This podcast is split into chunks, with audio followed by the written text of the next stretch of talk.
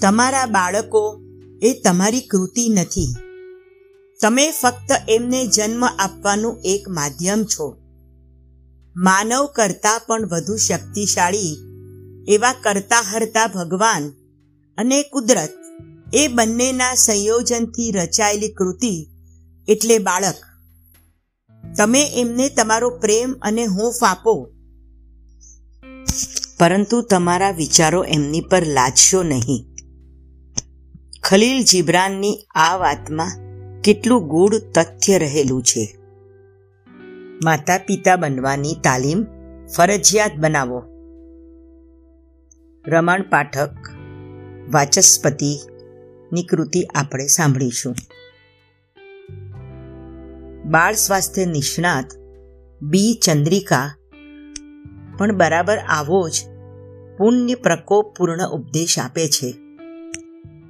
તમારા બાળકો એ કાંઈ તમારી માલિકીની ચીજ વસ્તુ નથી. પાલતુ પશુઓ નથી કે તમે એમને મારઝૂડ કરી શકો યા ઈજા પહોંચાડો. તે જ રીતે તમારું બાળક એ તમારા પોતાના વ્યક્તિત્વની અભિવ્યક્તિ નથી જ કે તમે એને જબરજસ્તીથી તમારા જેવું બનાવો. બાળકો તો આપણા માથે રહેલું. ભાવિ પેઢીનું એક મોટું લેણું છે. જે આપણે પરત ભરપાઈ કરવાનું છે. વાસ્તવમાં, બાળકો એ આપણને સોંપવામાં આવેલું એક પવિત્ર ટ્રસ્ટ છે. જેને આપણે બરાબર જાળવવાનું છે. એ ટ્રસ્ટનો દુરુપયોગ કરવાનો આપણને કોઈ જ અધિકાર નથી. જીવન આપણને એક અદ્ભુત સુંદર તક આપે છે. અને એ અજોડ તક લહાવો એ બાળકને ઉછેરતું નિહાળવાનો. એ લહાવો વેડફાઈ ન જાય. કમસે કમ એટલું તો આપણે કરીએ જ. આ સૃષ્ટિનું સર્જન અને સંચાલન પ્રેમ અને કરુણાના સિદ્ધાંત પર નહીં, પરંતુ બળના સિદ્ધાંત પર પ્રવર્તી રહ્યું છે. એના અનુસાર, જબરો નબળાને યથેષ્ટ પીડી શકે છે. માટે જ, સજીવ સૃષ્ટિમાં અનેક મૂંગા પ્રાણીઓનું અને માનવ બાળકોનું ઘોર પીડન દમન ચાલી રહ્યું છે. કારણ એ જ કે તેઓ નિર્બળ છે અને સબળને પનારે પડે છે. પરંતુ પ્રાણી વિચારવિહીન છે. એથી તે શારીરિક પીડાથી વિશેષ એવી કોઈ વેદના, કોઈ યાતનાનો અનુભવ કરતું નથી. જ્યારે માનવ બાળની વાત જુદી છે, તે એક સાથે જ અર્ધ પછુ અને અર્ધ માનવ છે. પરિણામે, દોઢ બે વર્ષના થયેલા બાળકના ચિત્તમાં શારીરિક પીડાના દુઃખ ઉપરાંત બાલ સહજ છતાં બહુવિધ ઈચ્છાઓ, આકાંક્ષાઓ, અપેક્ષાઓ અને લાગણીઓ ગુમરાતી હોય છે. તે અભાવોમાં તરસતું, મૂંઝાતું અને હિજરાતું હોય છે. બાળકની સૌથી મોટી ઝંખના, પ્યારની, લાડની અને સ્નેહ વાત્સલ્યની તથા ગણનાની હોય છે. જે ગણનાની અપેક્ષા જરાક મોટું થતાં સ્વીકૃતિની અને કદરની અપેક્ષામાં વિકસિત થાય છે. મારે મન સંસારનું સૌથી કરુણ દ્રશ્ય, પીડાતું, માર ખાતું, પીડાની પોકો પાડતું, અસહાય એકલવાયુ અને ઉપેક્ષિત બાળકનું છે. જેની યાતનામય લાચારીનો ખ્યાલ કરતાય હૈયું ગુંગળાય છે. એક પ્રસંગ જોઈએ. ધનતેરસની સોહામણી સાંજ હતી. બાળકો, ખાસ તો બાલિકાઓ પોતપોતાના આંગણામાં સાથિયા પૂરવામાં વ્યસ્ત અને મસ્ત હતી. દસેક વર્ષની અમિતાએ પણ એને આવડ્યો એવો સાથીઓ પૂર્યો. અને પછી ઓટલે બેઠેલા વડીલો પ્રત્યે એણે કદર, તારીફ યા સ્વીકૃતિ વાંચું અપેક્ષાની નજરે જોયું.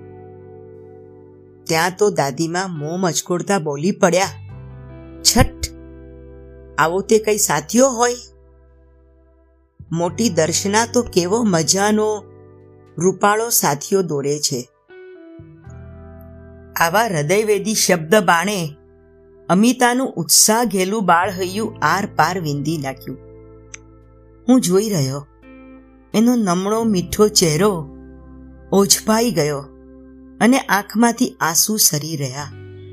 ટપ ટપ ટપ અને એ જોઈને મારું હૈયું વિંધાઈ ગયું. છતાં શું થાય?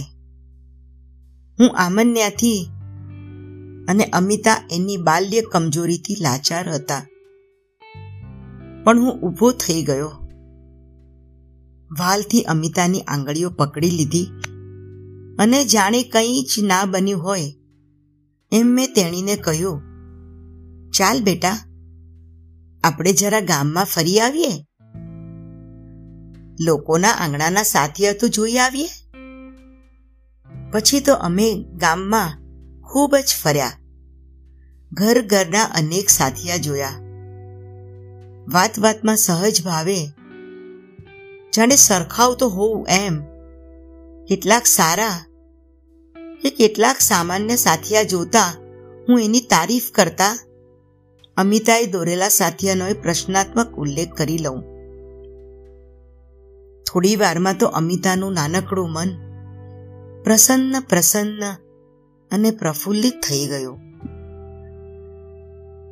સ્નેહ અને કદરદાની અમુક પ્રમાણમાં પ્રશંસા પણ બાળક માટે આ સંસારની સૌથી વધુ પૌષ્ટિક સંજીવની છે. ટીકા યા થપકો નહીં, પરંતુ પ્રશંસા અને પ્રોત્સાહન બાળકને વધુ ને વધુ સારી કામગીરી કરી દેખાડવાની મનગમતી પ્રેરણા આપે છે. રમેશભાઈ સ્વશિક્ષિત એવા બાળ ઉછેરના નિષ્ણાંત. તેઓએ પોતાની આત્મકથામાં એક પ્રસંગ ટાંક્યો છે. રસપુરીના જમણની થાળીઓ પીરસાઈ રહી હતી. દસ વર્ષની અર્ચનાને મેં કહ્યું કે, જા દીકરા, ફ્રીજમાંથી રસની તપેલી કાઢી લાવતો ત્યાં ફટાક અર્ચનાના હાથમાંથી તપેલી છટકી અને આખીએ ફરસ રસ તરબોળ પીઠે પ્રેમ ભર્યો હાથ પસરાવતા મેં છોબીલી અને ભયભીત દીકરીને કહ્યું, કાંઈ વાંધો નહીં. ચાલો જમી લઈએ. જાણે કંઈ જ બન્યું નથી, એવો આનંદ અને ઉમંગથી અમે ત્રણેય જણા જમ્યા. તપેલીમાં રહ્યો સયો રસ પણ આગ્રહ કરીને જ ખવડાવ્યો. આવા પ્રસંગે બૂમ પરાળા અને વાતાવરણ અને ભોજન બંને બગાડીએ, ત્યારે પેલા બાળકના કોમળ હૃદય પર કેવી પીડા થાય છે. જે રડી પડે, બીજું કરે શું? અને જ્યારે એ બાળક રડે, ત્યારે વળી મૂરખ મા બાપ એને પડકારે છે. ચૂપ, રડે છે શાની? માટે જ બાળ ચિકિત્સક ડૉક્ટર બિપિન દેસાઈ કહે છે કે બાળકની તમામ આપત્તિઓ અને બીમારીઓનું કારણ શું છે તે તમે જાણો છો?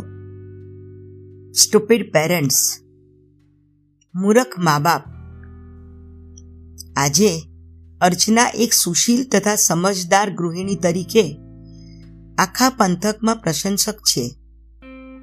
ત્યારે રમેશભાઈની છાતી ગજગજ ફૂલે છે.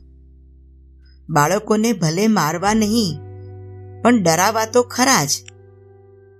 એ સિદ્ધાંત સાવ જ ખોટો અને વળી ત્રાસવાદી.